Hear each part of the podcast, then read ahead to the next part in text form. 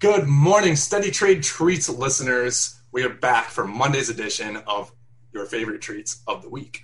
Um, as you know, I'm Bryce Tuohey, joined by Matthew Monaco, and we're talking about penny stocks and the overall market condition of these stocks. And guys, we're not gonna lie to you, it's slowing down a little bit. Um, I actually I left early this past Friday. Just I didn't see a whole lot I liked, and you know it's better to better to not make any money than to lose money. And I know I'll lose money in the slow market, but um, so we really right now we have two stocks we want to talk about uh, that we saw moving on Friday that we think could have some potential for Monday.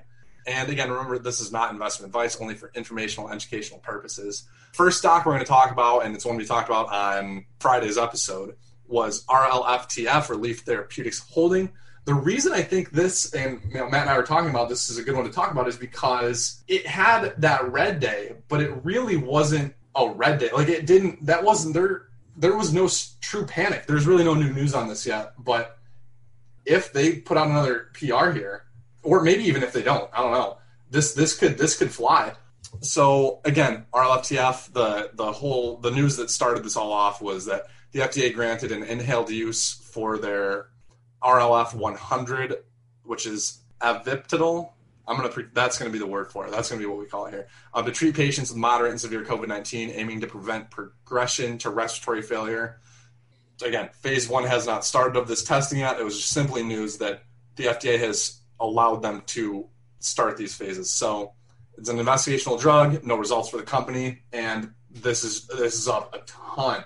It started its run at low. Uh, it opened up at five five cents a share, hit a high of on Thursday of ninety five cents a share, and it did dip down into the the mid fifty cents a share area, but closed. I think it closed above sixty. So there was there was just no real panic. But Matt, you know these better than me. Did that kind of hit any panic criteria you were looking for? No, I tried to trade it Friday a couple times, and it was definitely a little tricky because, uh, like you were saying, there was no true panic. And what we see on OTC stocks, especially when they're like their run is over, is you get a huge like 20, 30, 50% plus panic in a very short period of time, like 20, 30 minutes tops. Um, sometimes they're even faster. If you look at some previously, like DECN, that was like in like five minutes, it panicked like 50%. So I'm not convinced it's over. Uh, if there is a panic, Monday morning, I will look to play it, and that'll be a pretty good signal that this play is done. But it kind of just held up. Like it was down 20%. I mean, that seems like a high percent for a stock, but you got to remember these are very volatile movers. So 20% isn't that big of a deal. It didn't kill the run. And yeah, if there's another PR or if they just hold it up for a couple days, they, as in, I don't know if this is a pump or the market makers, whoever you want they to be, uh, it could definitely squeeze out some shorts. Shorts are definitely interested in this now because it's basically got to a dollar. Shorts, like you don't want to short a 10 cent stock. It's not worth your time. Commissions are too high, but once it gets above 50 cents towards the dollar area, shorts definitely get interested because there's some meat on the bone. And I mean, it was down 20% still. So if you shorted this near the highs, like you're up pretty good. Um, should have locked in those gains but definitely one to watch throughout the week, even if it does panic, because you know what goes up goes down. Um, and say it's red for two or three days in a row, it's probably going to have a good 50% plus bounce day uh, at some point this week if it's over, or it could go to new highs. Um, definitely one I'm watching throughout the week. And what I think was interesting about this is whenever I see, whenever you see a panic, or not whenever, but most of the time you see a panic, you don't see the stock go back up to essentially high a day, which I mean it went from low of 54 cents back up just about to 80 cents. There's still there's still buyers interested in this, in my opinion. We'll see. Maybe I'm wrong. I don't really know OTCs all that well in terms of how to play them, but you know I've seen enough enough panics here, and this there's potential in it still. And like Matt said, maybe just panics right out of the gates on Monday. That'd be pretty cool too. Um, anyways, so for our next talk, we are going to be talking about CNDT. Uh, this was one of the very few listed runners of the week that had news anyways. Um, it's Conduent Incorporated. There was no really fluffy PR on this, which is why it was a little bit interesting to me. Um, the stock gapped up from Thursday. It traded around like 220s per share, gapped up into the threes, high threes, and hit a high of 465. So it wasn't a crazy stupid mover by any means, but still a solid gap up. And what I think is really interesting about this company is that they had the legitimate news. They were an earnings winner. Um, they posted a surprise profit with an EPS of 12 cents a share, which was 17 cents a share above the consensus. So they're expected to lose on earnings. They actually made money. And so revenue was down on year to year, but they still did over a billion dollars. And it, it topped estimates by almost a $100 million. And they said that they expect revenue of almost a billion in quarter three as well. Maybe maybe that's fluff. I don't know, but to me that's pretty interesting for a penny stock to have legitimate revenue. But what you do need to know about CNDT is that they are it is, a high float company. This isn't a low float runner by any means. Uh, they have 170 million shares for their float, and it traded about 100, almost 120 million shares on Friday. So it didn't even rotate the float once. That, that's why this is a little boring, but it's probably not going to be a stupid squeezer by any means. It might be a slower mover, but anyways, what was so interesting about this is that I always see these kind of gap ups if they're going to fail, they just kind of fade off all day. This held up really well. Uh, my my watch for Monday is going to be see if this thing can start maybe squeezing out any shorts that were in it. I won't be expecting any stupid crazy moves, but it still could be a nice mover. Matt, what do you think about it? Yeah, Steven Dux has a pattern very similar to this, and I forget what he calls it. But basically, it's when a stock has news and then it should fail, but ends up holding up throughout the rest of the day. And that's basically what happened here. And they did have very good news. I do struggle. Uh, we talked about this before the call, like calling this a penny stock. I know by definition, like penny stocks are under five dollars a share, and that's what the general public thinks. But the market cap's like 900 million, basically a billion dollar company. Uh, so it's going to move slow. If you are the type of trader who maybe struggles with penny stocks, like these type of stocks are great for you. They move slower. Um, you're not going to get like a huge 50% drop on you that you will on some low flow. Um, they're more trendy.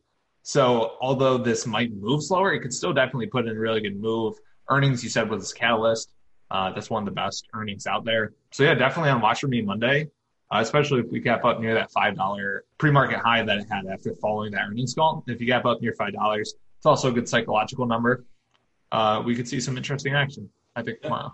I agree. Now that is that's kind of it for the stocks that we had. Again, Friday was definitely a slower day. Remember, guys, it's August first. First the weekend. It was Friday. Fridays are generally a little slower. Matt, you want to talk to the listeners kind of about expectations for what we should be looking at because I think that's really important right now when we do have a slower market.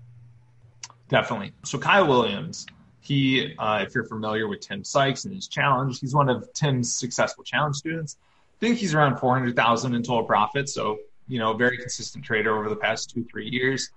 All right. So his tweet on Friday said trading really distorts how you view money and how relative to the individual it can get. Made about an average week for the first few months this year and well below average for my trading recent months. And somehow I feel disappointed. He followed it up by saying, Don't get me wrong. I'm grateful for every dollar. Just interesting to see how quickly your expectations can change what once was above average is now below average in only a few months' time. But at the end of the day, that is trading. Anything can happen, much better or much worse. The market can change at any time, and we've been spoiled by this market. You have to accept what comes your ways. So he was saying his week, uh, the first week of August, for him was below average, but that below average was once a good week several months ago. The market's just been so crazy. Um, and yeah, so if we actually see some summer action here in August, it's going to be very important you adjust your expectations. We don't have a ton of runners on this uh, episode. We only have those two, and none of them are super crazy like the crazy runners we've seen the past couple weeks. So it's important to know when there is a trade, when there's not a trade. Uh, your profits might get smaller. Um, it goes both ways. They might get bigger. There might be more opportunity. I don't know what the market's going to do. But it's important to just keep your expectations in check. And as a trader, you definitely can lose touch with reality. Uh, you see some funny tweets all the time, like, you know, I, and I do it personally. Like, if I go out to the store and spend hundred bucks, like it hurts, it sucks. But sometimes, like a hundred dollar loss, like I'll risk a hundred dollars doing something stupid in trading. Like it just totally is different. It's weird how trading distorts your reality. But yeah, it's important to just keep those expectations in check, especially as we make the turn through summer, maybe we have a slow month or two. So that way, when it does pick up into year's end, and it's an election year, uh, which we haven't talked about yet, but uh, election years usually bring a ton of volatility. You don't know what's going to happen, so just keep keep your expectations in check and capitalize on plays when they're there. Yeah, I think it's important too. I mean, at the end of the day, when you're you should always expect the worst in trading. Matt, we talked about this a long time ago, but I mean, you always have to go in expecting the worst and just take what the market gives you. Never expect the market to pay you out. It's it's definitely hard to do sometimes, especially when we've had this hot of a market. But just get ready to adjust. If you've been consistent in this hot market, always kind of expect things to be slow. And when the market gives you a hot play or a few weeks or months of hot plays, embrace it and just be ready for it to get slower. Because again, like Matt said, it will pick back up. It's just a matter of when. Waiting's your friend. There you go. Uh, I forget which conference, one of Tim's trading conferences. There's a trader known as LX21. His real name's Greg. Uh, he's one of the best traders out there. He, you know, stays pretty low key, but he makes tens of millions of dollars trading these. And he said he goes into the market. He has confidence issues that he will never make more money in the market. Now, this is one of the best traders, you know, currently. He's making, like I said, tens of millions of dollars, and he still doesn't think he can make more money because it's not like you can have the skill, but at the end of the day, it's what the market gives you. Uh, you can't just go out there and force yourself to make money. Uh, the opportunities have to be there, and then only then, if the opportunities are there, can you take advantage of them. Yeah, no, that's that's exactly it. And I mean, like you said, he's one of the best traders that you know we know of, and he still has those those those maybe not doubts, but like you said, confidence issues. So it's just a part of the game. Kyle's Kyle's tweet hit it really well. To be grateful that you know if you're having a good week, or you know if you're not having the greatest week, look back at your previous trading. Generally, when you start kind of find that consistency, you look back and it makes you kind of appreciate now that a slower week might have been a great week for you a year ago. So keep it in perspective, keep everything relative, and just embrace it. If a slow market comes for the next month or two or however long, just be ready. Just always stay ready and um, keep practicing. It's a great time to just practice sitting in your hands, avoiding FOMO, and those that's how you that's how I've seen other traders make it in the market. So Matt, if we don't have anything else, I think that's all. Anything else you can think of? That's a wrap.